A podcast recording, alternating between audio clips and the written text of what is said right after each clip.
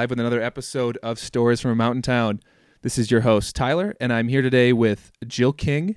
Jill, uh, could you tell the audience a little bit about yourself? Well, actually, I'm an editor of the magazine called The Scout Guide Jackson Hole. Yes. And then I have a side hustle called Styling the New West. And um, so I juggle both of those businesses. Um, and at some points, juncture, they all cro- they cross over and kind of become.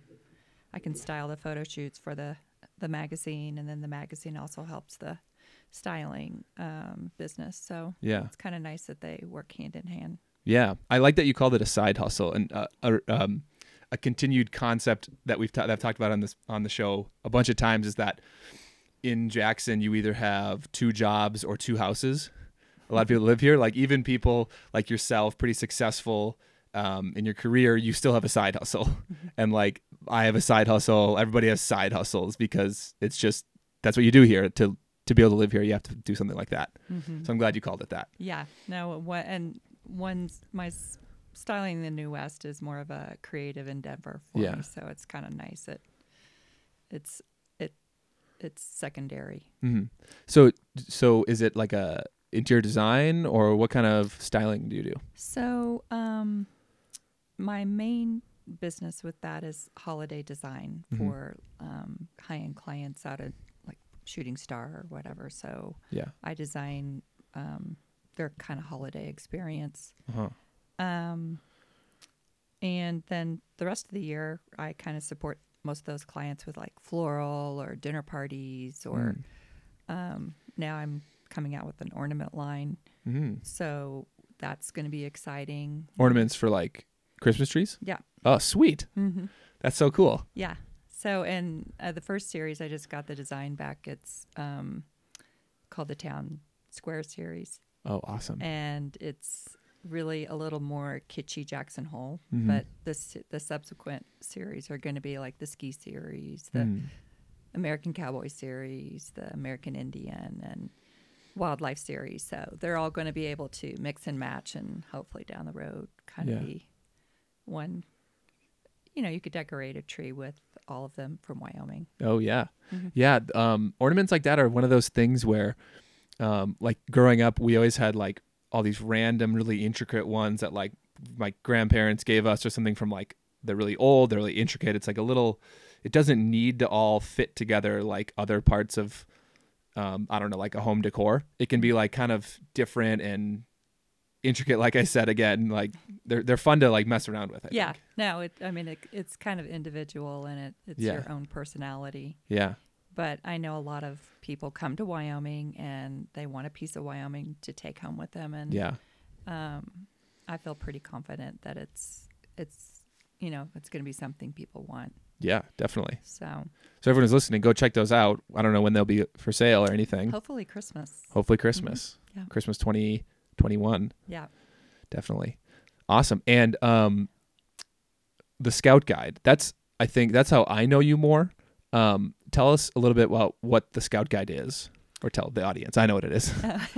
Um, so the Scout Guide is a um, it's a franchise Mhm. from the National Scout Guide, and Mhm. I own the City Guide here. Mhm. And there's 60 plus other cities, um, generally in the South. We do have a western region of like Park City, Aspen, Boise, Denver, and Tucson, but mainly it it kind of started in the South, and it's um, a way to shop the local businesses that I've scouted and found that are unique and Mhm. interesting that you wouldn't normally run across. Like if you came to came to a city and you're trying to look for just the most unique parts of the town. Yeah. So the scout guide is supposed to direct you and point you to those neat businesses. Yeah, my favorite part about the scout guide is that it it can take you off the square a little bit. You know, there are probably plenty of businesses on the square, but like Mhm. you could, you know, a tourist could drop into town, go around the square and find those business fairly easily. Yeah. But like with Kate or like if you, you know, um with House Call Hydration, they're, they're not on the square. Um, they're out here in Wilson, but if you're a tourist, you you still may want to know about them. Mhm. Maybe you buy a house here one day, so you need you'll need Kate, Mhm. or you get you have a little bit too much fun at the cowboy bar, so you'll need Lindsay and Taylor, right? And Teresa. Pre and post. yeah. So it, what that yeah, what I love about it is that it's not just the t-shirt shops, it's not just the cowboy bar. It's Mhm. it's a really good view of local businesses run by really great people in the whole valley. Right, a snapshot of of, Yeah. of places that you wouldn't normally run across, and Mhm. hopefully, that's kind of um, what I do on an annual basis. We come out with a guide, we Mhm. print a guide, and um, uh, the local businesses um, that I've scouted for the year are in the guide, Mm-hmm. and um, yeah, we we do a lot of marketing for them. Mm-hmm. do social media. We do networking opportunities for them. Um, we publish the beautiful print guide Mm-hmm. and um, editorial pieces. I write a blog on each of my members Mm-hmm.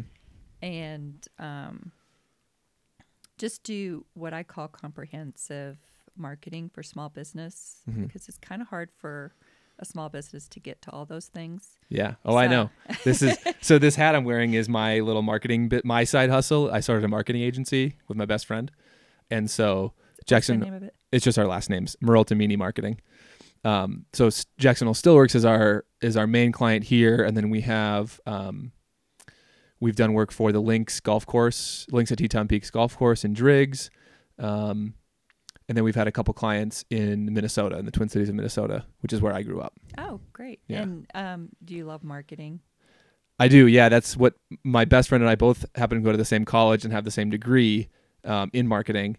And um, I my my day job is in tech sales, so I sell software to banks and professional services to banks during the day.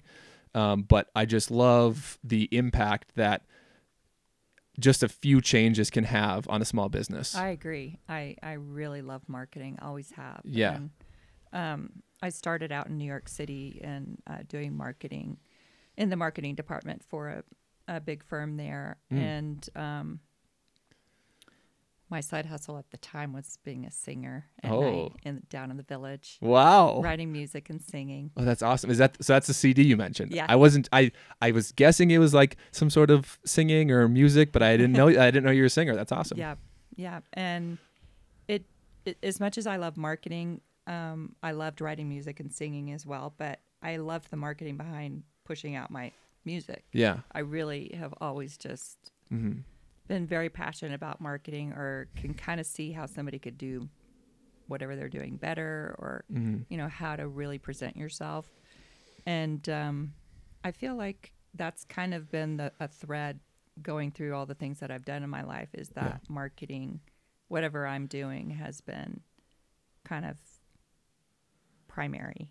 Yeah. And you know all the all the things that I run across, I'm like, oh, I, you know, how can I really make this better or push it out or Yeah. uh, advertise it or whatever. So, um, yeah. So when um, we when uh, it was time for me to leave New York, um, I had an aunt that worked at the hotel, Wort Hotel, and she ran it, and um, I decided to come out here and sing.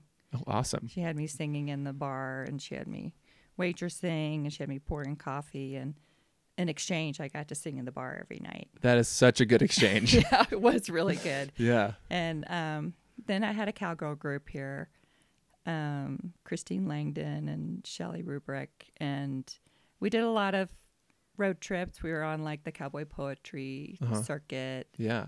and I was the marketing agent again. You know, I always like we we made a tape. You know, we had a look. hmm We were the cowgirl singers, and um, yeah. So, you know, um, marketing's just been kind of something that I've loved to do. Yeah. Kind of woven in and out of all the things that I've done. Yeah. Having that ability, just because I've I've always said that marketing is just se- selling to the masses or macro selling. Mm-hmm. Having that ability to sell yourself or sell an organization, um, you know, or get, get more eyes on it, is is a skill that that I don't think enough people learn. Mm-hmm. Obviously, I learned it in business school. I don't know if what if you went to college or anything like that, but like, just you learn that skill to sell yourself, sell a business, sell whatever, market things. It's something that can go past just social media or making money through business. Like it could be in an interview, it could be It could be getting a some sort of promotion. Yeah. Like you know, like it's a skill that I think a lot of people should have. Well, I think you're selling something at all times of the day. Yeah. You're selling, I mean, Selling the idea of coming on a podcast, right, selling yeah. right, selling uh, magazines, or would you call the Scout Guide a book or a magazine? So it's called a print guide, I Print guess. guide, okay. Um, Because it's not really like the A thin mag- paper like a magazine, yeah, but it's not. It's not like a, not like one of a book like that. right. But yeah, It um, uh, the National Scout Guide dictates the you know the the the weight of the paper, and so that it's Yeah. all uniform across the markets, and so they have um, you know, they have a a marketing Mhm. guideline that we have to adhere to, so Yeah. that all the city books look similar, feel similar, have the same cover.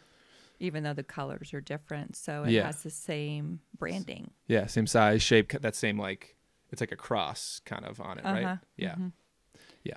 And I think that's part of why I really love the Scout Guide is the Mhm. branding of all of it. yeah, And my husband, you know, he tells me he goes, "You're like the easiest person to sell something to." It's because I understand marketing, hmm and when it works, I really, I, I mean, it's great. yeah, And um, you just have to transfer that over if you're selling whatever you have, you're selling to somebody else yeah, you have to be be in love with it that way so that you can sell it to somebody else yeah. It's know. hard. It's definitely hard to sell something if you don't have a passion for it or like it or Mm-hmm. or believe in it. yeah It's that much easier.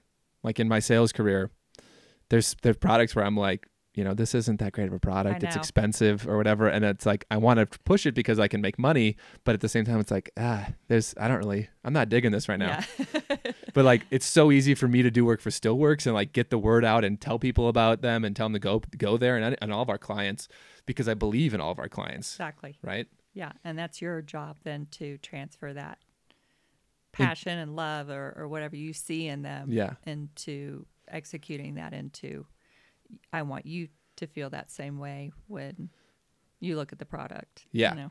because yeah for all all except for one of our clients it's a commercial construction company in minnesota that builds like uh, schools and um, government buildings and hospitals except for them all of the other clients we've ever worked with i was a consumer of the business before i was their marketing we were the marketing team Mhm. right with with stillworks um, had their had their gin and vodka had their sloshies uh, my girlfriend is friends with chaz's wife from the hospital they're both um, labor and delivery nurses oh neat. um, shout out to Ellen. And uh, so then we got kind of in contact that way, but I con- was consuming them before I got into um, promoting them, Mhm. right? So I, I felt I, I went through their sales funnel on my own, Yeah. and then now I understand how do I get people into there? How can I push people into there that aren't me, yeah right? yeah how are the sloshies They're delicious. They're I'm I'm not saying this because I'm in contract with them. I'm saying this because I love the sloshies. The- They're the best in town. Because a lot of other places they use uh, crappy alcohol, you know, like a Karkov or Phillips, but Stillworks um, liquors are delicious. They're w- much more high quality than those, obviously.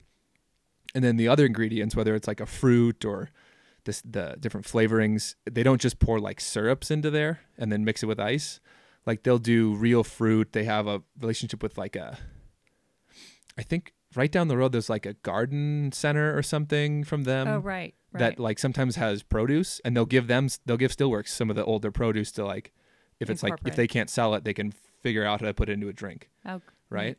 or they'll do um their their ex lover is their is my favorite of their sloshies it's like serrano pepper infused vod they infuse their vodka with serrano peppers yeah and they actually have the peppers in there. oh, So it's not just like a spicy syrup or something. right So it's really good ingredients, really good booze, really good people. So yeah, they're amazing. You might need to have them talk to the Hoback market. Yeah. I don't think they're quite. Um, I think they could use the sloshy. Yes, definitely. there. Yeah, we we've been talking about this with with Chaz and Trav. Was the Hoback Market the first place to have sloshies? I, it could know? be, and you ought to see the line every Friday afternoon. Yeah. um, or every day. hmm But um, yeah, maybe the mixology could happen down there. Yeah. magic. Definitely, yeah. the people that Chaz and Trav hire, they're all like really experienced um, bartenders. They like a lot of them have worked at the Rose before, so they really know what they're doing. Like mixing stuff up, even something as simple as a sloshy, you'd think might be Mhm. Could be easy to do. They're like, no, we're gonna put like ginger in here. We're gonna put like we're gonna make a chai tea toddy. You know, like they get really creative and really intricate Yeah. in how they mix things. I don't have. I haven't had one yet, so Oh, we'll get you one. I'll look forward to. Yeah. um, how long have you been? How long have you lived in Jackson?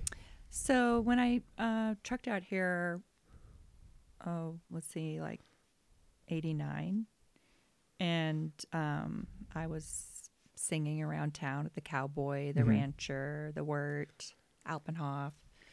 Um, I was singing probably maybe close to a year, and I met my husband. He was an outfitter here, Nice. and he came in and um, heard me sing. And um, so, and at the time, then the the ratio was like one girl to seven guys in the town. Isn't it nearly that now? It might be. Well, I don't know. It seems like there's a lot more guys than. Well, maybe so. Um, but anyway, it was a really fun time. It Mhm. was very westy and wild, and Mhm. it, and it was just really, um, it was Jackson Hole, uh, just unleashed. It's what we it's what we dream Jackson Hole to be now. Yes. probably. But it was really, um, it was really fun. Yeah. and um, we met and um, married and had two girls here and decided that um, it was just not really going to cut it being in the outfitting business. So um, we moved to texas. Mhm. raised our children down there and I, we were pretty close to austin so i recorded a cd down there. Was in the songwriter group down there. Did a lot of music in austin Austin is going is going crazy right now. it's crazy. I is it the top place that thirty millennials are moving to? I I yeah, read something about it's all, it. yeah, it's all like the California money and millennials are getting out of California and they're going to Austin because it's like a has that cultural scene um, with relatively relatively good like real estate prices and everything, cost of living stuff, um, and the taxes are you know way way less. yeah, yeah. So like there, and I think here is another one, and uh, probably Colorado is another really popular place Yeah. to move to right now. But it um it was a really great place to raise our children, and um, we owned a ranch outside of like it's called Chapel Hill, which is like halfway between Houston and Austin, and and um, just a really good small town Texas experience Yeah. for our, our girls. And we had a ranch down there, and I got to sing and do the things I want to do, and just kind of a wholesome way of living. Yeah, Um, and so we moved back here maybe 10 years ago oh awesome. um, when our children were older and we could just kind of um, move back when it wasn't quite as um, I don't know. At the time, we were kind of worried about educating our children and just a lot of things. And when we moved Mhm. back, I think they'd kind of solved a lot of those problems. But yeah. our children were older then, so Mhm.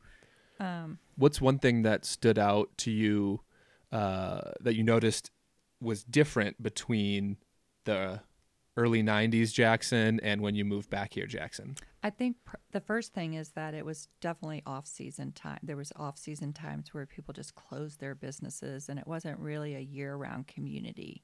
Yeah, And so you're at a loss, you know, after hunting season to ski season. Uh, there were just businesses that just really rolled rolled it up, yeah, and then in the spring, and then they'd kind of wait for the summer to hit, but it it just wasn't really in motion full time mm.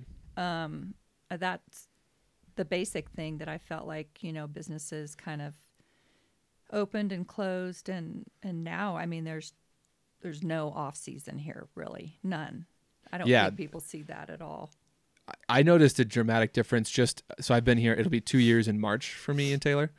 Um, so our first, let's see, so in 2019 we got the spring off season and the fall, and then and those you could tell there was a dramatic drop in tourists. Mm-hmm. Businesses closed, or they were like lower capacity, less hours, or they did all the locals discounts, and that those are all great. Um, but and then and then 2020 came and covid came and there was i kept looking for the day that i'd noticed less campers here and there was just not any I less know. cam- never any less campers in the fall until like it snowed I know. you know so i noticed like in the two years just a dramatic difference in be- being even less having even less of an off season Yeah, no, off season, and then also the mix of people. mm-hmm. You know, it was definitely you know more western Mm. town Mm-hmm. and um, less of a ski town yeah and less of a tourist town. yeah Um, so it it it just had a different foundational group of people here, yeah and um, it wasn't really attracting someone that wanted a, a year round business because it just wasn't happening that way. yeah You know, they were seasonal businesses, outfitting or rafting rafting or Yeah. yeah. So now it's just more of a year round community and Yeah. um, and the dramatic spikes in people in the in the the middle of the summer and the middle of winter even if you are a seasonal business, business can carry you through the the dead yeah, dead spots Like, exactly. there's still a lot of rafting companies that still only do rafting right mhm. but they just have so many people in the summer have you have we seen a do we know a number for 2020 summer I don't know. I'm part of the chamber email, and I I haven't seen anything coming through Mhm. yet, but I can't imagine it not because i think it's normally like 3 million in the summer right. i i mean i don't really know i'm bad at like numbers because i don't i'm not like in the town square all the time but like I, I i wouldn't be surprised if it was over four million four and a half million. Like you you saw those pictures like everybody did of the traffic jams getting into the parking lot or the camping spots It was crazy in the park. Like yeah i'd be up there like i drop someone off at the airport early drive around to kelly just to see animals and it's like 7.30 in the morning and there's a traffic jam to get to that grand that uh, Gros Ventre campsite Yeah, like what are we doing I know. It was really interesting. and it's like Texas camper, Texas camper, Florida trailer, like California. California Yeah. camper, like all these. It like there wasn't like a Wyoming plate to be seen. hmm I've seen a lot of shifts too in my styling business where, you know, everybody leaves after Christmas, their second or third home that I'm decorating, Yeah, but they're just staying. Mm-hmm. You know, they're just, they're not going back to wherever they were. They're just using Wyoming as their more full time home, yeah, which is really interesting to me. Um, because it used to be where, you know, you could drive through some areas and it, everybody was gone, but Mhm. you know they're here now Yeah. for um a lot more and with i think with a lot of the private flying you see a lot of the um homeowners being able to come in and out more frequently and Yeah. stay and whatever so Yeah, just I- a lot of shifts happening hmm I noticed. Um, you know that like that hill, that butte. Once you go over here and cross the river, where you're like looking right at all those Oh, right. homes on the hill. Mhm. I noticed like in years past, outside of the like Christmas week and like Fourth of July week, no lights would be on at night on that hill. Like very Mhm. few people that I think are full time residents there. This winter, i know it was all noticed lit up the whole thing. Like everybody on I that hill is home, and just it's like super subjective opinion there, but it's like that's just like one example of of what you're just saying. Those are probably usually probably a lot of second homes that are now mm-hmm. people are there more. oh yeah no it's just a lot of pivots and, and shifts and things that are just interesting to me that that also keep me a lot busier with my styling business than Yeah. um, I normally get to kind of shift out of that and you know focus on the guide a little bit more. Yeah. Yeah, it's not it's not necessarily a bad thing that there's more people here because a lot of people get a lot more opportunity for things. It'll just be interesting to see how uh, uh like the long-term effects of like a lot more people in this small area because it's not that big of an area, you Mhm. know. We really have from you know, from valley to valley and then you know, we have so much national land and national forest land that there's not a lot other space that people can even go if they're like if this mass migration here continues. I know. Well, I had uh, one of the realtors that are in my guide was telling me, kind of giving the lowdown the of how um, now that people have bought into Wyoming, like more of a vacation home, they're really wanting like more land outside of Jackson Hole, Mhm. ranch land or land that they can, you know, four wheel on or or you know recreation recreational land. Is Yeah. that it hasn't stopped. They're we're kind of like maxed out here in the valley, but it's not really. Um, I mean, it's it's playing out in pe- people wanting more land in Wyoming and Yeah. in other areas. Which Yeah. is really a neat shift. Yeah, it's finally happening. We I, people have been talking about like when will the interest in Jackson move out of the valley a little bit, and this is finally. It only just took the largest global pandemic in hundred years for it to happen. Uh, yeah, we own a ranch over on the other side of Lander, and um, there's so many, so much interest in Yeah. land yeah, four, five hours away from Jackson, yeah.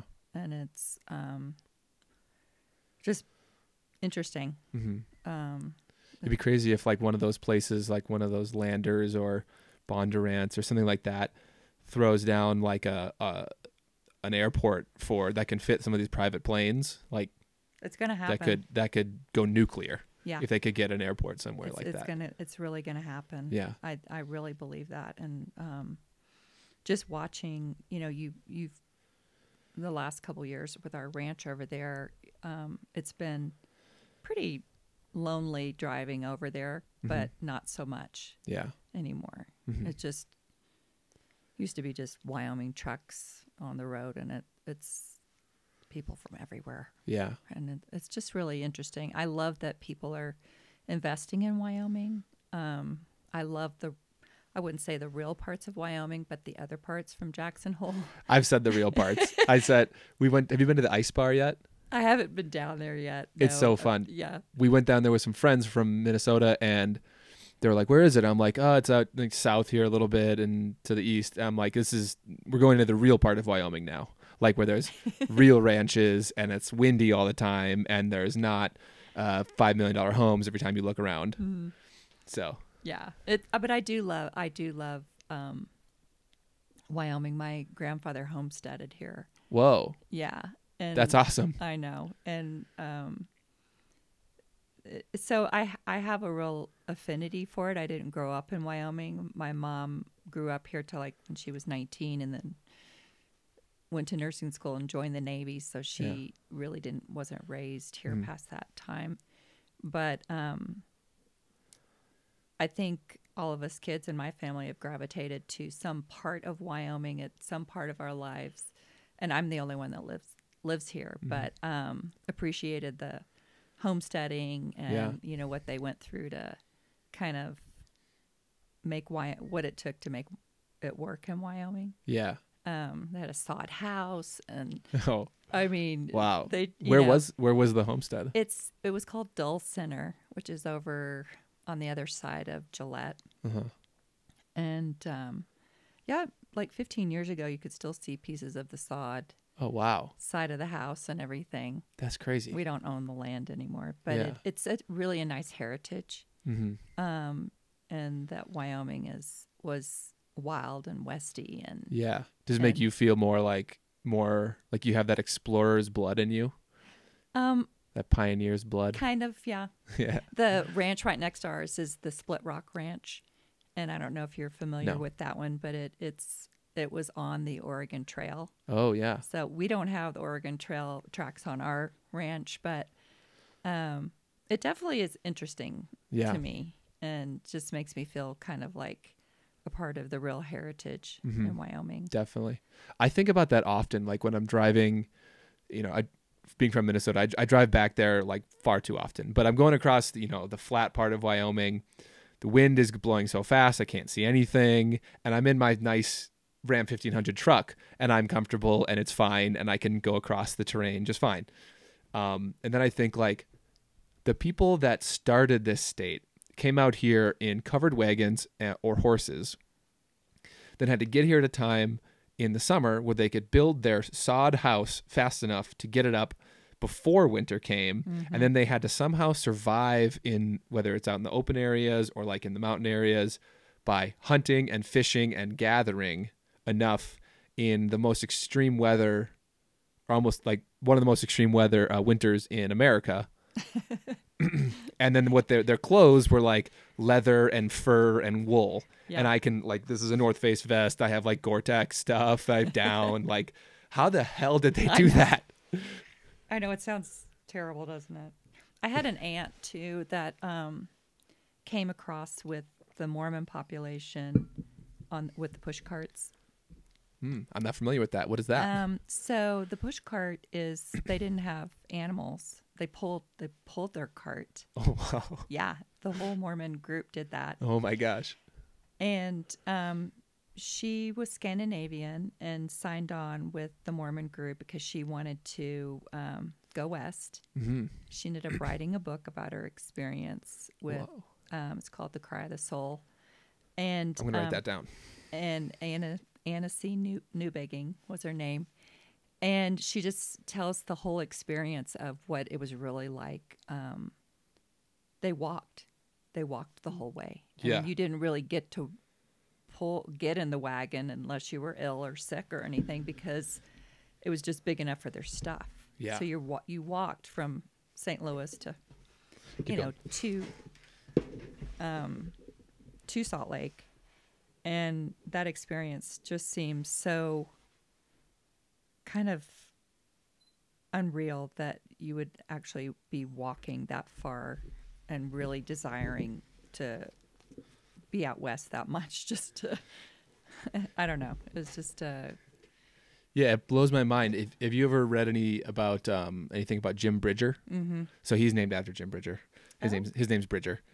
Um, but I read a book on Jim Bridger, and like a lot of the people that got out here, it was like that, like some fur trapping outfitter or some like riverboat was like the only job they could find, and that was Jim's story. He just needed money because he got fired and hopped on a riverboat to go somewhere, go up to like Montana or something, and he became one of the most famous explorers in American history. Mm. But it's so crazy what like what was driving. y- wh- wh- Do you think it's do you think it was like a push, something was pushing them from where they were, or a pull was the was more of a driving force where it was like that that promise of the new West, yeah. or the old West, I think it was the pull. the pull.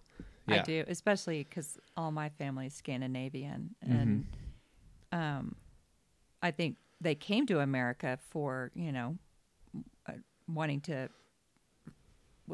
gold in their eyes, thinking that you know everything was going to be golden, and Yeah. then when they got there, realizing they really wanted to go west Mm-hmm. to in order to have land and have a shot at Yeah. at life in America. So I think it was like twofold Yeah.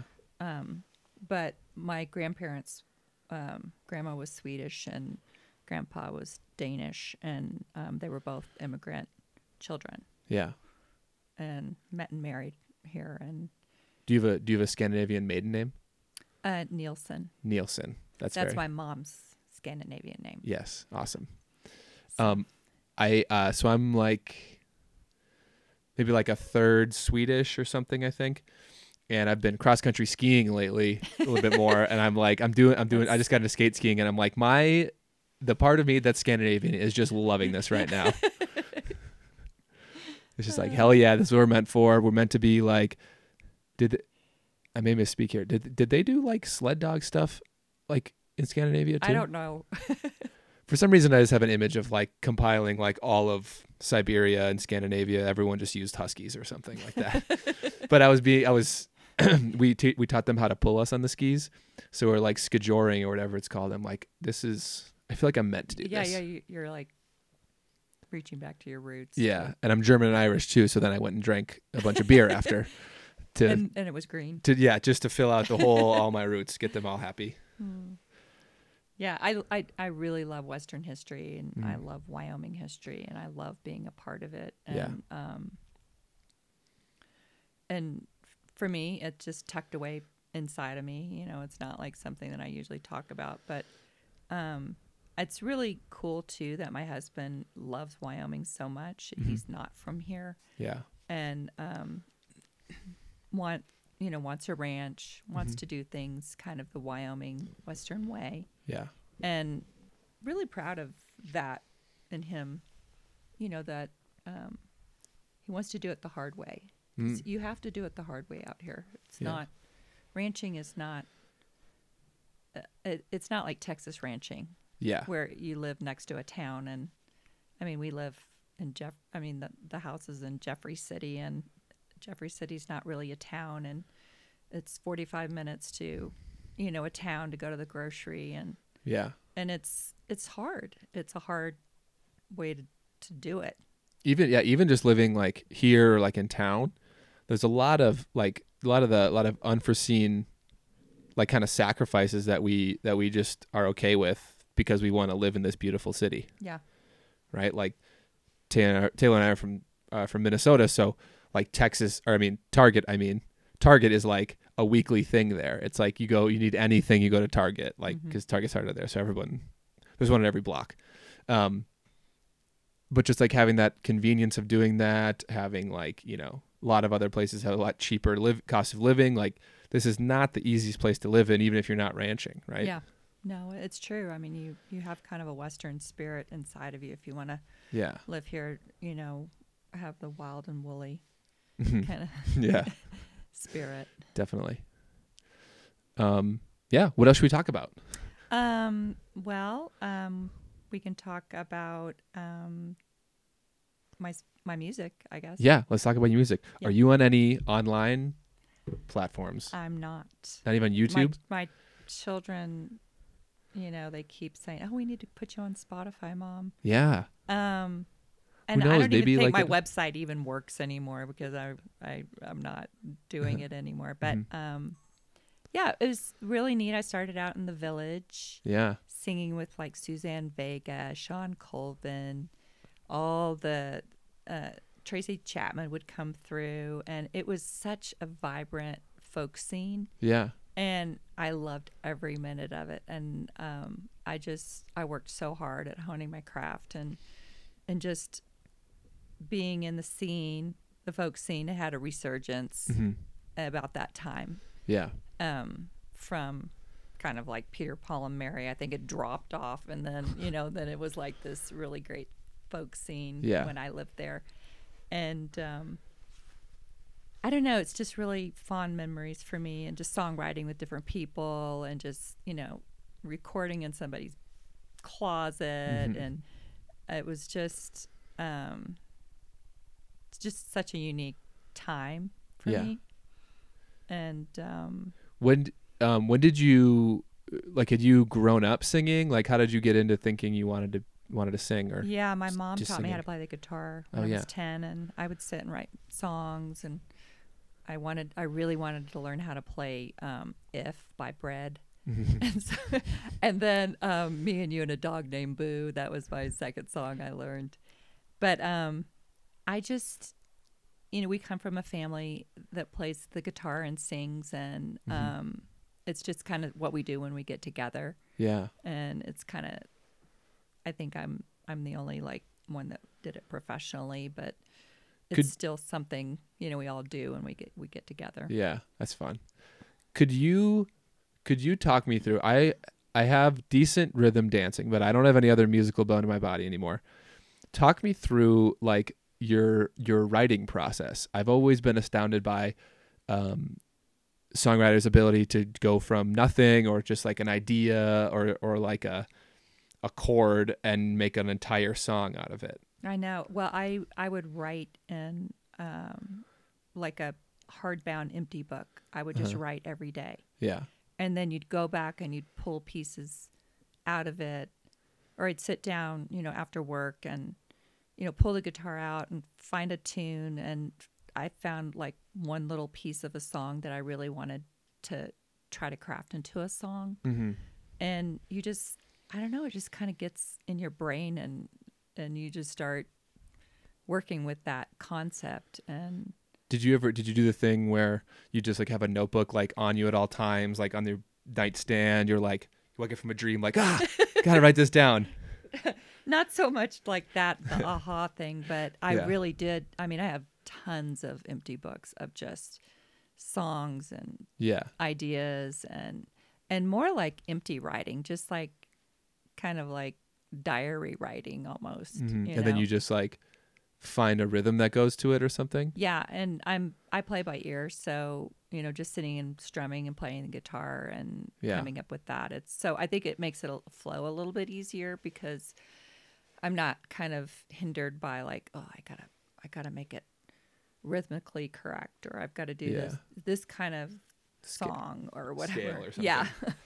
so anyway, Yeah. it um it's it's really um something that was kind of a surprise to me as well that that I was actually able to do it Mm-hmm. and then kind of get myself out to Wyoming and then you know we we recorded a tape with the cow the cowbatsies and then um, I recorded a tape in Boise my first CD Ooh.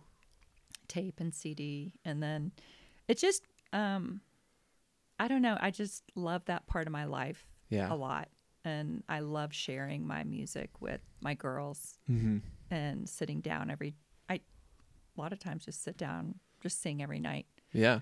and for fun just not for a stage or professionally or anything Yeah. but I sang at a lot of the dude ranches around town too when I was back in the day and that was kind of fun Yeah. That's awesome.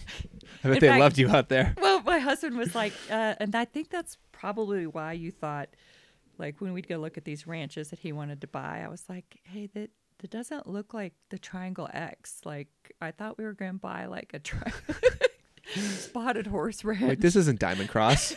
like he's like oh gosh anyway um Yeah, I would love to be able to just know know how to play the guitar enough to have like three campfire songs.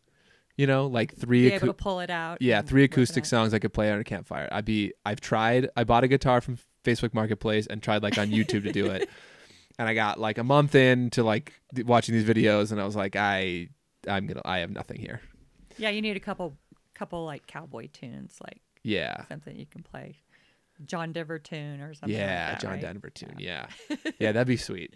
And just like, or to just be like, you know, sitting in a hammock, be able to like just pick around a little bit. But that takes like years of experience that I'm too impatient to give to it.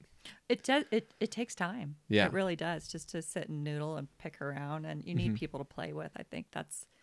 I Mm-hmm. Yeah. think that's the part that you you learn from somebody else. hmm You know. Um. Yeah, learning from YouTube is tough Yeah. without anybody to ask questions to. Yeah. Yeah. So anyway, that has been something that's been really special for me. I don't sing professionally anymore, but it it's still kind of Yeah. something that Have you ever have you ever read into kind of the music history of Jackson? We have like a really cool music history. yeah of people that have like come here and played at like the Cowboy Bar and Silver Dollar and like this and the different festivals that we've had throughout the years. This is like a this is like a like a dark horse of like It, it musical really stops. I know, and it we really got like the Cal Betsy group. We opened for like Nitty Gritty Dirt Band, Steve Oh, Forbert. sweet.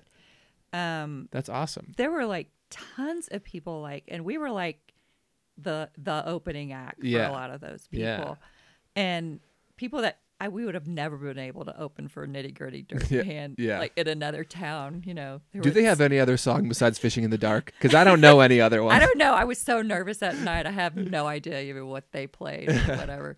but um, you know, like Ian Tyson, I opened for him and Chris LeDoux and people that just wanted to come here and play. Yeah. They just wanted to be in Jackson Hole. yeah, There's like no thing. Reason for them to come Yeah. at that far out of their way to to to sing here. Yeah, And um, I- bet that'd be a really good podcast for you to kind of go through the find some more musicians in town, kind of Yeah. Bill Briggs and that group that know Definitely. a lot about the musical history. yeah. Oh, I have a great story about Bill Briggs. Have you ever been to Turpin Meadow Ranch? Yes. So we were just up there last weekend, and they have a picture in their bar of Bob Dylan Uh-huh. and Bill Briggs. I've seen it. yeah. and I asked the bartender like, "Hey, what's the story behind this picture?" And um, Bob Dylan was someone's plus one at a wedding, and was like, you know, he was getting after it. He was a little drunk. And then Bill Briggs just pulls him up on stage to make him play with him. And so the picture is just Bill Bob Dylan looking all grumpy and drunk playing a guitar because he's just pissed that he has to do this while he's supposed to be like relaxing like at a just at a wedding. And then Bill Briggs is all just like psyched playing his guitar. So it's just an Not awesome the picture. banjo. Yeah. Or no banjo, he was Yeah. playing banjo. Yeah. Yeah.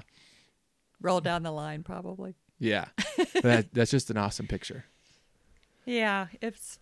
I've done some gigs at the Stagecoach too with um, yeah. with with Bill. It's very fun, hmm very interesting, and um, it's just. Have you been to the Stagecoach pre-COVID, like when they'd have their Sunday night? Church Yes. Yeah, a, couple, a few times for church, and then um, a lot more. I mountain bike in the summer, so a lot more like post mountain bike ride, just chilling out out in the open there. Yeah, Yeah, yeah. Stagecoach is awesome. Institution. Yeah.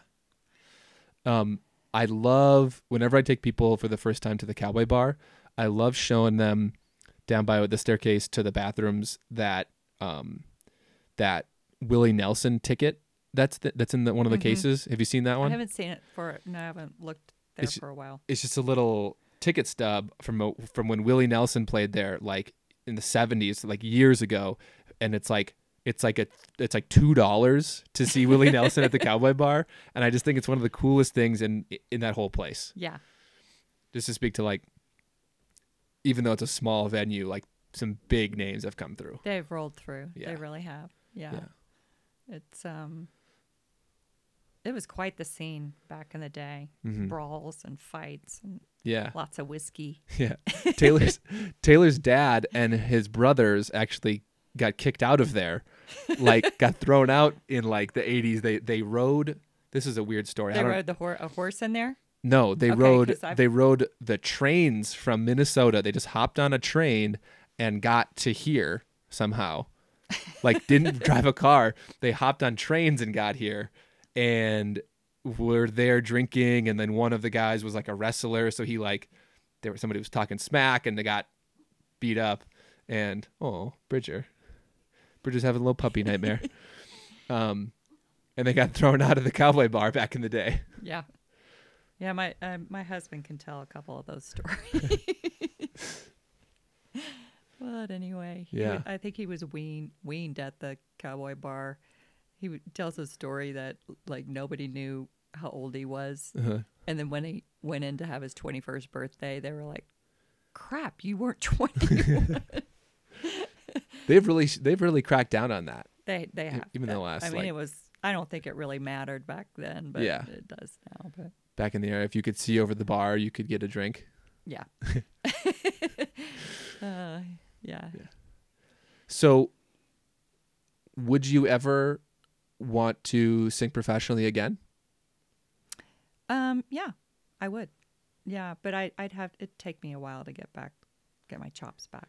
yeah it's a muscle like like anything else right Yeah, and pref- I mean it's different sitting in your house playing a song, Yeah. you know, Linda Ronstadt's song or whatever, and then being on stage and playing with the band and yeah, it's such a thrill. yeah I mean, it there's there's nothing like it. yeah and yeah. But i mean now that i've shifted to like being an editor for a magazine and stuff i'm still super interested in the in the music scene and watching it and Mhm. seeing you know um it's it's kind of interesting to keep an eye on it. Definitely. Um crap i was gonna say something i forgot it. Last year well two years ago i was uh, styling one of the shops downtown in what in walks mary chapin carpenter one of my i knew she was playing i couldn't get a ticket And um, well, a little before Mary Chapin walked in there, Christine Langdon, one of the girls I used to sing with, she happened to walk by, and I'm like chit chatting with her. I'm like, come on in, chit chat. And um, I was like, trying to get a ticket to the show tonight. She goes, I got one. And I'm like, well, if you find one, I you know want to go. Well, in in walks Mary Chapin, and I'm dumbfounded looking at her. And I'm looking at Christine and I said, I'm going for it. yeah And I said, I'm so excited you're in town and um, I'm so sad that I can't see you tonight. I said, We used to sing, you know, um, so many of your songs in our group. And she, Oh, who are you? And I said, Well, we have a cow, we had a cowgirl band and we used to sing, I used to sing this song and Christine would sing that song. And she goes, Oh, I'm so flattered. She goes, Well, you can have two tickets. And Oh, that's uh, awesome. yeah. So it was really a fun thing for me because this it is kind of nice when small town kind of happens here. Yeah. I have a confession to make. You don't know who she is. I've of all the artists you've said, I've I only know Tracy Chapman and Nitty Gritty Dirt Band. You need to do a little homework. I do, yeah. Okay. You But I- would know her songs because a lot of other people do them. She's Yeah. a songwriter and a singer. I'll write. I'll write her down. What's her? Mary Chapin Carpenter. How do you spell her last her middle name? C H A P I N. C H A P I N And hopefully she won't hear your podcast. Carpenter. if yeah, Mary, if you're listening to this, message one of us um, so you can come on and um, you Sing can your songs. you can sing your songs, you can yell at me, you can do whatever you need to do. Um, I apologize. I am only 27. Okay. uh, that's definitely a folk scene you need to revisit. Okay, yeah. I'll check them out. Maybe if you can, if we get done, can you text me like a listening list? I'll go through and check them all out. Yeah. Do my homework, let you know what I think. Yeah. Sounds good. Awesome. Um, so, what are you doing with your marketing business? I wanted that you've got your side hustle. Tell me a little bit about your side hustle. Yeah, well, um, like I said, we do the stuff for Stillworks. Um, it's right now we're in that battle of growth versus bandwidth because both my partner and I we have day jobs that are substantial. Like tech sales is up there with the most um, one of the most intense careers. Um, so we're constantly battling like adding new clients versus our sanity versus like how can we provide a good service with what we have.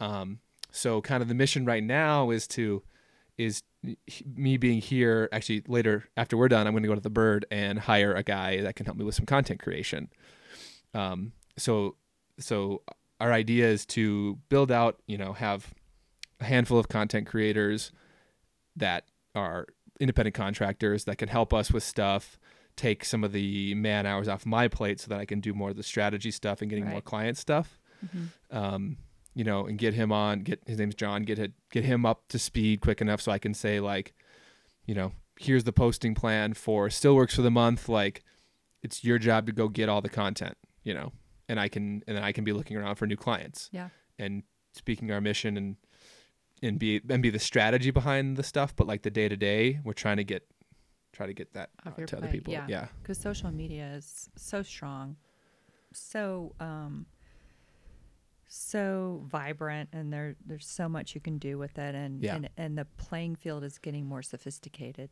Yeah. and it it's it's not just. Um, I mean, you're you're selling an ad every time you get on there. Yeah, yeah. There's that balance. What we try to do with Stillworks is the balance between like a selling post versus just a branding post versus like a community post, lifestyle. Yeah, yeah. That's a big push that we're doing right now. Like, um, yeah. It, have you seen this? The what is this? The social experiment? What is the Social dilemma. social dilemma? Yeah. I have. Have you seen that? It's kind of scary. Yeah. Taylor and I watched it together, and she was like, "Well, this is terrifying," and I'm like. very scary. honey, this is how Alex and I make money by Yeah. knowing how this works. Yeah. And when sometimes I'll talk, be talking to people, and they'll be like, "Yeah, TikTok's kind of cool," and I like, I go nerd mode about the TikTok algorithm, and then they're, they just see their, I see it in their eyes when I lose them, Yeah. and they're like, "What is this guy talking about?" Yeah. See some conspiracy theorist? I'm like, no, I just know how it works. Yeah.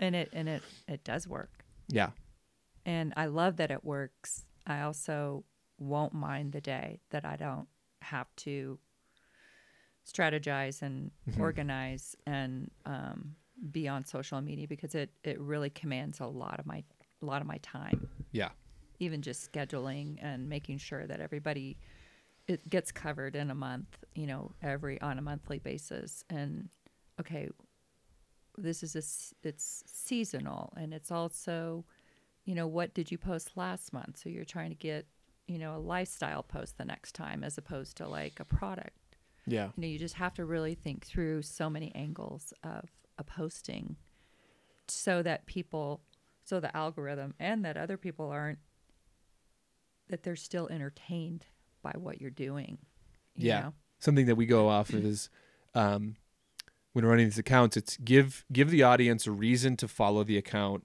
without being a customer of the business without Right. necessarily being a customer of the business right people could you could buy all the vodka the Silver's vodka in the world but we're trying to say here's some other stuff to look at that you might find enjoyable. Mm-hmm. Um, in addition to that, Yeah, it, it pleases them, it entertains them, and then they get to know you, get to know the product Yeah. in so many different facets. Yeah. And I I love all of it.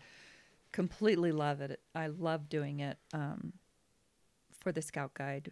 Um, and it, it's working really well, especially in Jackson Hole because we have such a following just to our community, just Yeah. people wanting to be a part of wanting to see what's happening here. yeah. Um, What are you at? Twenty thousand now. Twenty point one k. Yeah, Nice. Congratulations. that one k is pretty. yeah, it means a lot. was hard. Yeah. Yeah, but it it's it's um. I mean, you you have to be a player in that field. I I you know I believe that um, a business has to be playing in that. Like, Yeah. it's not like you can just decide not to do it. there's there's some businesses in like uh if they have like if they're on the square they're going to get that in-person traffic where they may not need to focus a ton on social media and we've we've worked with other businesses like that where they're all in person maybe it's like a retail like you know like hole in the wall Mm-hmm. maybe doesn't need so, a social media focus they're Mhm. going to they're to make their money Right. but but uh actually the inspiration why why we started our company was um uh, my family has a cabin in northern Wisconsin, and I'd be out at restaurants, at bars, and I'd say I have a marketing degree from a school that was nearby there. And these random people who had random businesses like, you know, fish guiding or like roofing or painting cabins or whatever, without knowing anything about me, they just say, Can you do my social media?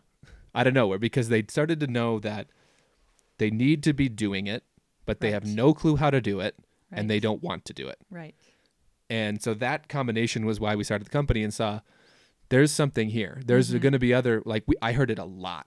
like too many times. I hear it a lot too. Yeah. And and really surprisingly enough, I um so I've kind of made it a kind of that that you have to be on Instagram in order to be in the guide now. We have to Yeah. have some kind of business platform for you because that's that's how we're engaging for you and you need to be on the other end of it. Yeah. Um and I had literally had several people that didn't didn't know anything and that's one of my jobs is to educate them and Mhm. walk them through it and show them how to do it and um, you know get them up to speed Yeah. of kind of the minimum of what they might need to be doing Yeah. but um At a at a minimum minimum just takes a little bit of consistency. hmm Like the, I, there's so many businesses business business owners that I've tried to tried to get as clients and they are like no, I think we're just going to have like one of our guys do it like part-time or something. We'll give them a little bit more death, money. kiss of death I know. And they're don't do it a- and then I see the post and it's like once a month and it's just like it's like the scatterbrain stuff. It's the, it's the the whole thing where they're like, "Oh crap, I got to post something like today or mm-hmm. tomorrow." And then they just, "Oh, here's a thing a thing that I can post." It's like no strategy behind it, no thought behind it, no what are we trying to do with this post? Who are we trying to reach with this post? And we're not I mean, we're not we're we're th- two guys and a girl of a marketing team yeah marketing company. So we're not like super strict or formal, but we think about that stuff. hmm It's a little bit, a little bit, um, uh, what's the word? Unconscious a little bit now, hmm but we think about it. And then so many small businesses are just like, let's, oh, post, um, let's just do this thing, or like, we'll do, we'll do a discount. Well, you there's know? so many podcasts and things, and there's Yeah. so much edu- stuff you can be educated on it so easily Yeah, that it, it's kind of hard for me to understand that somebody wouldn't just take a couple hours and just try to, you know, kind of get the overview of bird's eye view of, of how to do it. yeah. You know, If those are uncomfortable, they actually go the other way. Oh. the one that has, has the microphone is in your right ear. Yeah. I noticed you've been kind of adjusting him a little bit, but yeah, that sound any better? Do I sound not reversed? Same. Hello, hello. Um, yeah, I think I, so. I think with that concept of the main, the like the Main Street thing, a handful of businesses here that I've approached, they they don't need, they can get kind of lazy with their marketing efforts Mm-hmm. because they're like, you know, our storefront or whatever is our biggest investment. We don't really want money to go elsewhere. Like, why would how would Google Ads help us? How would posting about our store help us when we get 3 million people through here every every summer? It's a tough sell. Yeah. actually. Yeah.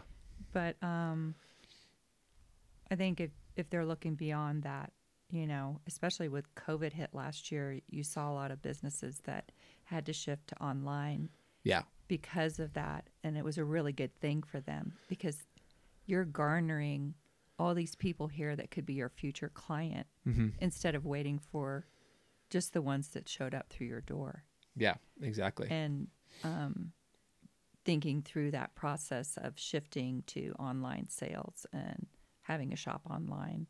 And oh, I love that boutique in Jackson Hole. Yeah. I'm going to go online and buy from them when I'm not in Jackson Hole. you Yeah. know? Yeah, even if even if you want to do something as e- easy like an Instagram shop thing or Mm-hmm. or like maybe it still is in-person traffic, but you can direct in-person traffic through Google Ads. Mm-hmm. Uh, something what still works. We we're on their Google Ads too, and we we put a focus on like getting people to the window to buy sloshies and drinks and do stuff at the window this summer, and they were slammed every single day Yeah. just because of that simple thing. A digital change made an in-person impact, Yeah.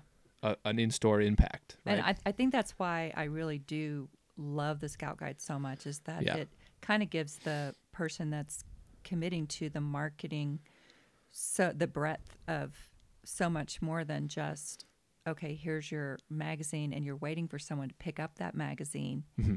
and then you're kind of covering each base you know through social media print um, editorial pieces email marketing Yeah. you know you're just kind of covering everything and it, you get so much bang for your buck Mhm. um, i have a full-time job giving people bang for their buck yeah yeah i mean it's it's kind of a you w- it wouldn't be going as well as it is if it didn't provide results. And it's kind of an interesting um, little case study example of like of of print marketing still working. Like every, everywhere we read we say print is dead print is dead digital only. But this is the scout guide's a business a national business based off of print, and then the ancillaries are those other things you just mentioned. Mhm. and it's working. Yeah. Right? Yeah So it's it's- supporting the print yeah. so that print can live yeah. And um, it and plus presenting people selling people through a lifestyle um, lifestyle lifestyle is like the thing like culture like we see it everywhere like you see the trends what like whatever institutions are running the culture at the moment are the trends you see from um, consumers.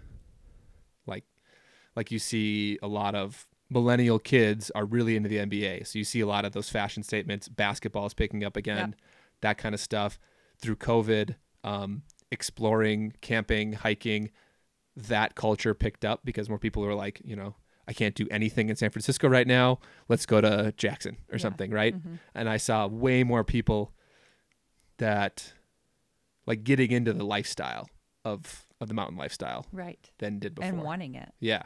Yeah and wanting in on it Yeah, and like friends of mine who like didn't really weren't really into it or like coming out here like asking me stuff and I'm like stay away. Valley's full. very full Yeah. yeah No, but it's like it's cool. It's like it sucks that we have like more traffic and it's it's busy, but it's very cool that people are it being interested in this thing that we that you and I love, this Mhm. mountain scene. Yeah, no, it and it's so much more. I mean, I mean, this valley has, has so much to offer, and you know, we want people to love it when they come here. Yeah, You know, and you want them to, you want them to sniff out the cool stuff, and yeah, you know, yeah. We um, so around the corner here, there's a there was a house, and when we were walking the dogs by, their their car was stuck right on the edge of the driveway. It just snowed a bunch, and they clearly didn't know what they were doing. So we stopped and helped and got them unstuck. Like I dug them out and everything. And then we were walking away. And I was like, "Shit, I shouldn't have done that because now they're gonna say everyone in Jackson's so nice, and they dug us out of the snow, and then they're gonna come back." and it's like that th- two thing of like, I want to be a good person and like people, but I also don't want as many people here, yeah, right? yeah, it's um, I I. I, I feel like it's going to it's going to shake out the way it needs to shake out because of the housing and Yeah. you know who needs to be here will be here and I'm not I mean, we have we have boundaries that are going to limit all Yeah. of that. So, Yeah, yeah. Partially physical, like the Yeah. mountains. uh-huh. Partially legal, right? Yeah. Right. Like we have a lot of just legal boundaries where there's just not.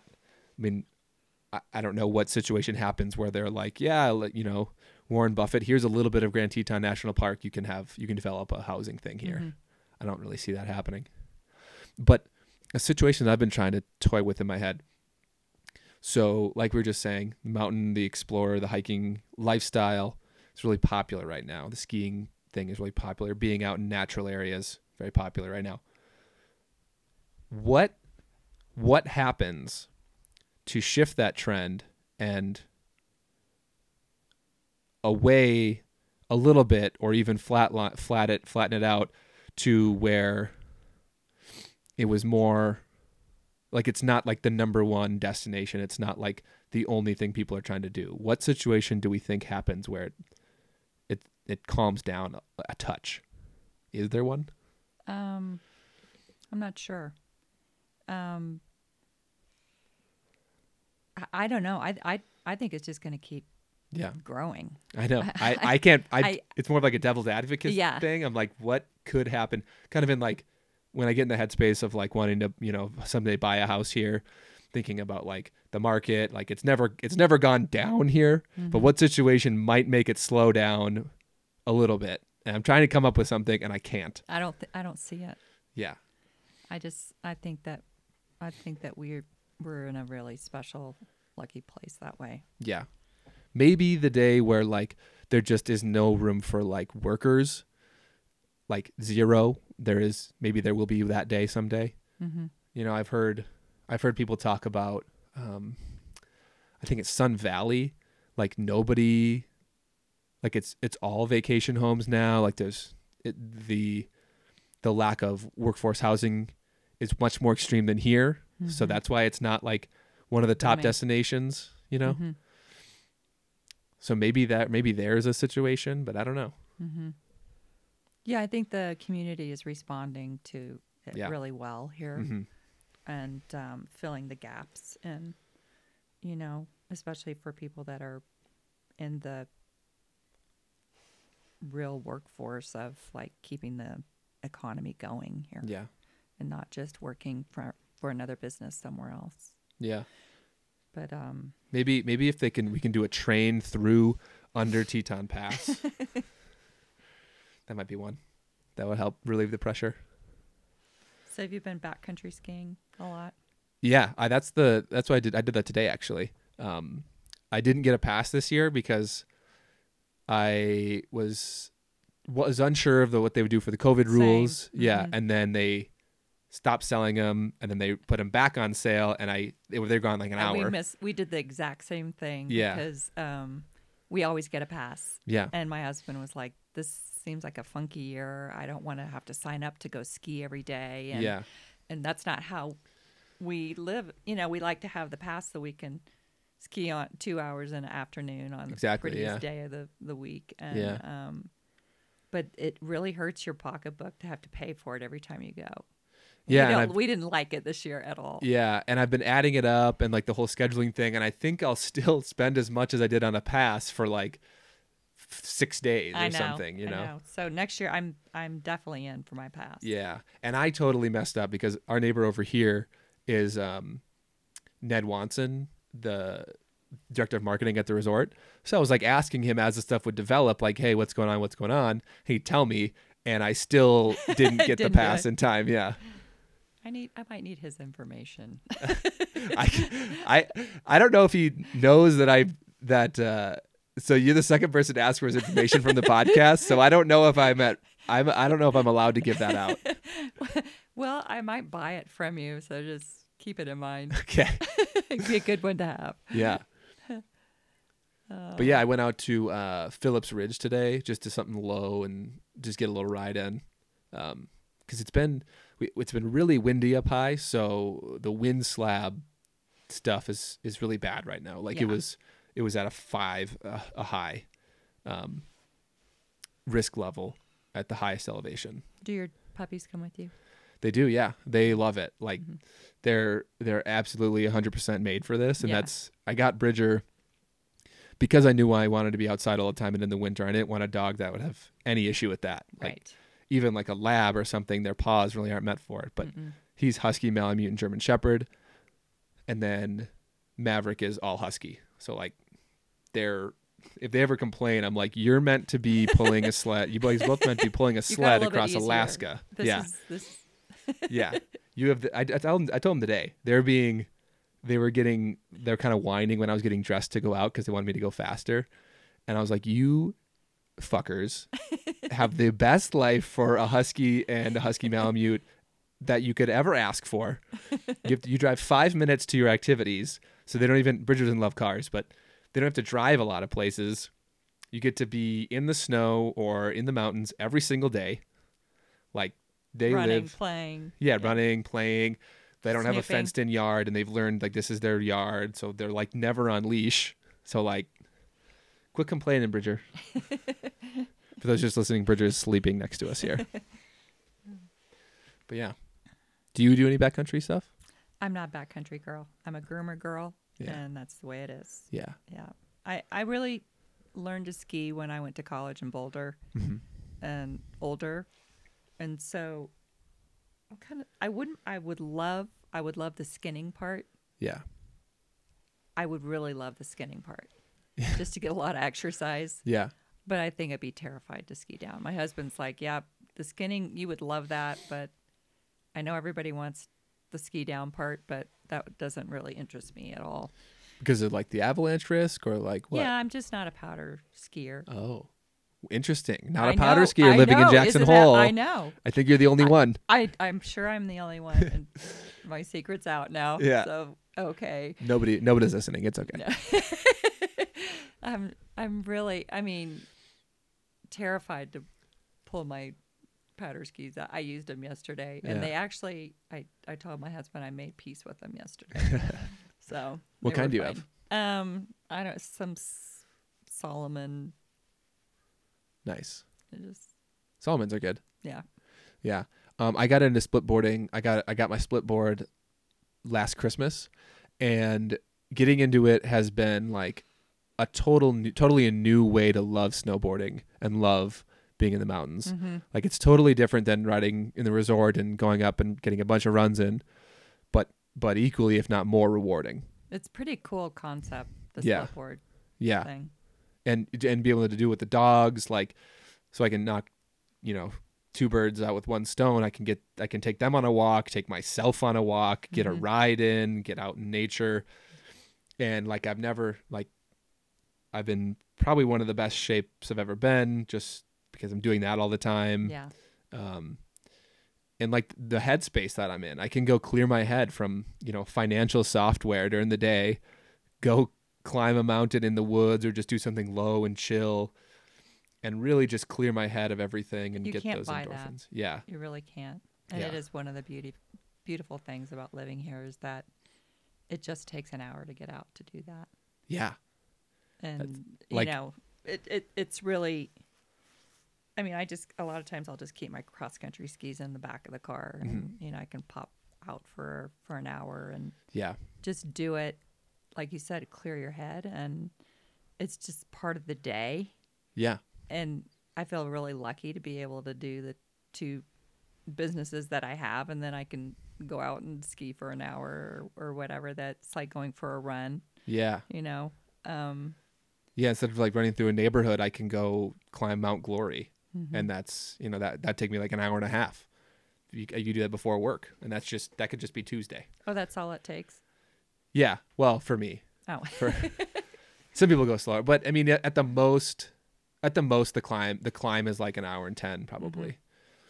But yeah i uh i don't think i've shared this on the podcast yet but um a, couple, a few weeks ago i had this stomach ache and i was like taylor's a nurse i was like hey I, i'm feeling shitty like what should i do and she said okay i'll get you a covid test even though that's not really a symptom but she got one from lindsay at house call and took it and they're they're supposed to be 24 to 48 hours you get the results because you pay for overnight shipping and the thing And for some reason, it got stopped somewhere. It took like five days. so we were waiting and we had some guests coming. So I was like, well, we don't, I don't know what to do. Like, do we tell them to not come? Whatever. So I was like, all right, I'll go climb Mount Glory and I'll go as fast as I can. And if I don't have any issues, I don't have COVID because there's no chance I could climb Mount Glory and I did it in a record time, my own PR. There's no way chance I could set my own PR on Mount Glory with an upper respiratory infection or disease, right? Yeah, you got your Not own a test, chance. your own test kit. Yeah, a test kit up there, it's just over ten thousand feet tall. Well, you could try to market that one. That would be a really good one. Market which one? Market your test kit. Yeah, Mount, the Mount Glory test kit. Yeah. Well, should we wrap up here? We're um, let me see, an hour and fifteen minutes. See, when you when I first said at the beginning when I said it'll take about an hour, you like kind of like were like, whoa, that's a long That's time. That's a long time to chit chat. yeah, but once you get going and Yeah, like you get in the groove and you get Yeah. the Tyler groove going and get the Tyler group. I keep asking open-ended questions, and you, you know, you're telling us, all your career, and it goes. It can you can fill it up really easily. Yeah, I didn't think I had that much to say. Really? Everybody thinks that. Everybody when when I ask people to come on, they're like, "Yeah, I don't have anything to say," and then those are the ones that have the best the best episodes. Like the episode, my my last episode is a guy named Scott Austin. Do you know him? Mm-mm. He he works for uh, the Jackson Hole Shooting Experience. Um, he's Oh, a he's a gun safety instructor, and then he also works for the Jackson Hole Bible College as the dean of students. And I brought him on because I wanted to talk like bear safety, wilderness safety, that kind of stuff. Because I took a class from him in the fall, uh, a firearm safety class, and we learned about like that with bears, and I got to shoot pepper spray and all that stuff. So I brought him on for that, and then he talks about his actual career, and he talks about he's got he goes on these trips where they look at um, geological sites around the West through a creationist pers- perspective. Cool. So instead of thinking, you know, this was formed over millions of years, the ev- evolutionists' perspective, like the traditional science, they say, you know, based on what we've read in the Bible, we think it this was created this long ago because of a lot of it comes back to the like Noah's flood, Mm-hmm. the the Great Flood, um, but like a totally separate section of the conversation that I did not expect to come in Come around. was like super cool. yeah, and that is really cool Yeah. stuff. Yeah, Yeah, was I was trying to get my my daughter, my middle daughter, who is a little bit younger than you.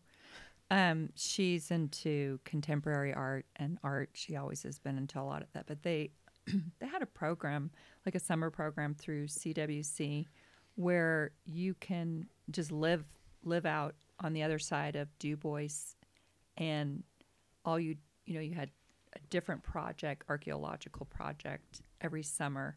You, Oh, you sweet. backpacked all summer, and all you did was collect. Like they were doing this one dig, where they found a, a site where the Indians had run all the buffalo off the edge of the cliff, oh sweet. and they found the burial site for all the. How many buffalo were there? I I don't remember, but it was such a cool project. yeah, And um, there's so many neat things like that about Wyoming that yeah. y- you have no idea. Like, and that perspective is Yeah. certainly pretty unique. Yes, definitely unique. He was able to show me um, another example was uh, we couldn't we couldn't find a picture of it, but there was a there's like this tree in Australia that goes that is like in the in the ground, and based off traditional science, they would say like each of these bands of sediment are like you know a million years or something like Mhm. that, a lot. And the way the tree is, using their that theory is um, the tree would have been stuck there for like millions of years like and the tree basically is like going through time you know Right. it's like kind of hard to explain but so that that was an example that he brought up saying like hey maybe this way of aging things isn't exactly correct in all Uh-huh. situations because that tree obviously wasn't there for millions of years to get to get for it to be covered by the all those different layers of sediment right Mhm. it's Right. probably more of a flash flood example or something like that Mhm. but yeah super cool stuff Have you ever been over to Dubois and seen the petroglyphs and, and things? no i've only driven like I, i've been up to like Mhm. Togwotee pass but never really hung out around Dubois You've got to go to the little museum over there at some point. is it in in the, in the town Where yeah, it? it's so super cute. And Yeah. but they will take. You can ask them, and they'll take you, drive you out to the rocks where all the all the renderings and Oh, things yeah. are in it, and it's and you feel like you're just back in time. Yeah. It's That's so super cool. I will. I'm definitely gonna do that. Yeah, take your girlfriend and go over there. Take the dogs, and it, it's Yeah. such a cool experience. And you're just like, whoa, this is.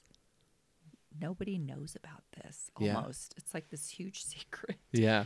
But there, I don't know. Just there's so many neat things about Wyoming that way. And um, Definitely. anyway, well, thank you for having me on. Yeah. Thank you for coming. And um, As a, as a closing note, um, tell everyone where they can find you, uh, the Scout Guide, and your um, and your business on any social medias or websites that, that you want to. yeah, go to. so be sure to follow us on uh, TSG Jackson Hole. That's Mhm. the Scout Guide Jackson Hole. That's our Instagram. yeah. um, look for our beautiful guide around town. hmm And then um, my side hustle, Styling the New West. I Mhm. have a website for that. Um, and Instagram handle is Styling the New West. hmm And Yeah, Look def- for the ornaments. Yes, look for the ornaments. Um, yeah, if anybody needs me to send that to them or connect them with Jill, let me know, and I will do that. Thanks for having me. Yeah, thanks for coming. All right, bye, everybody.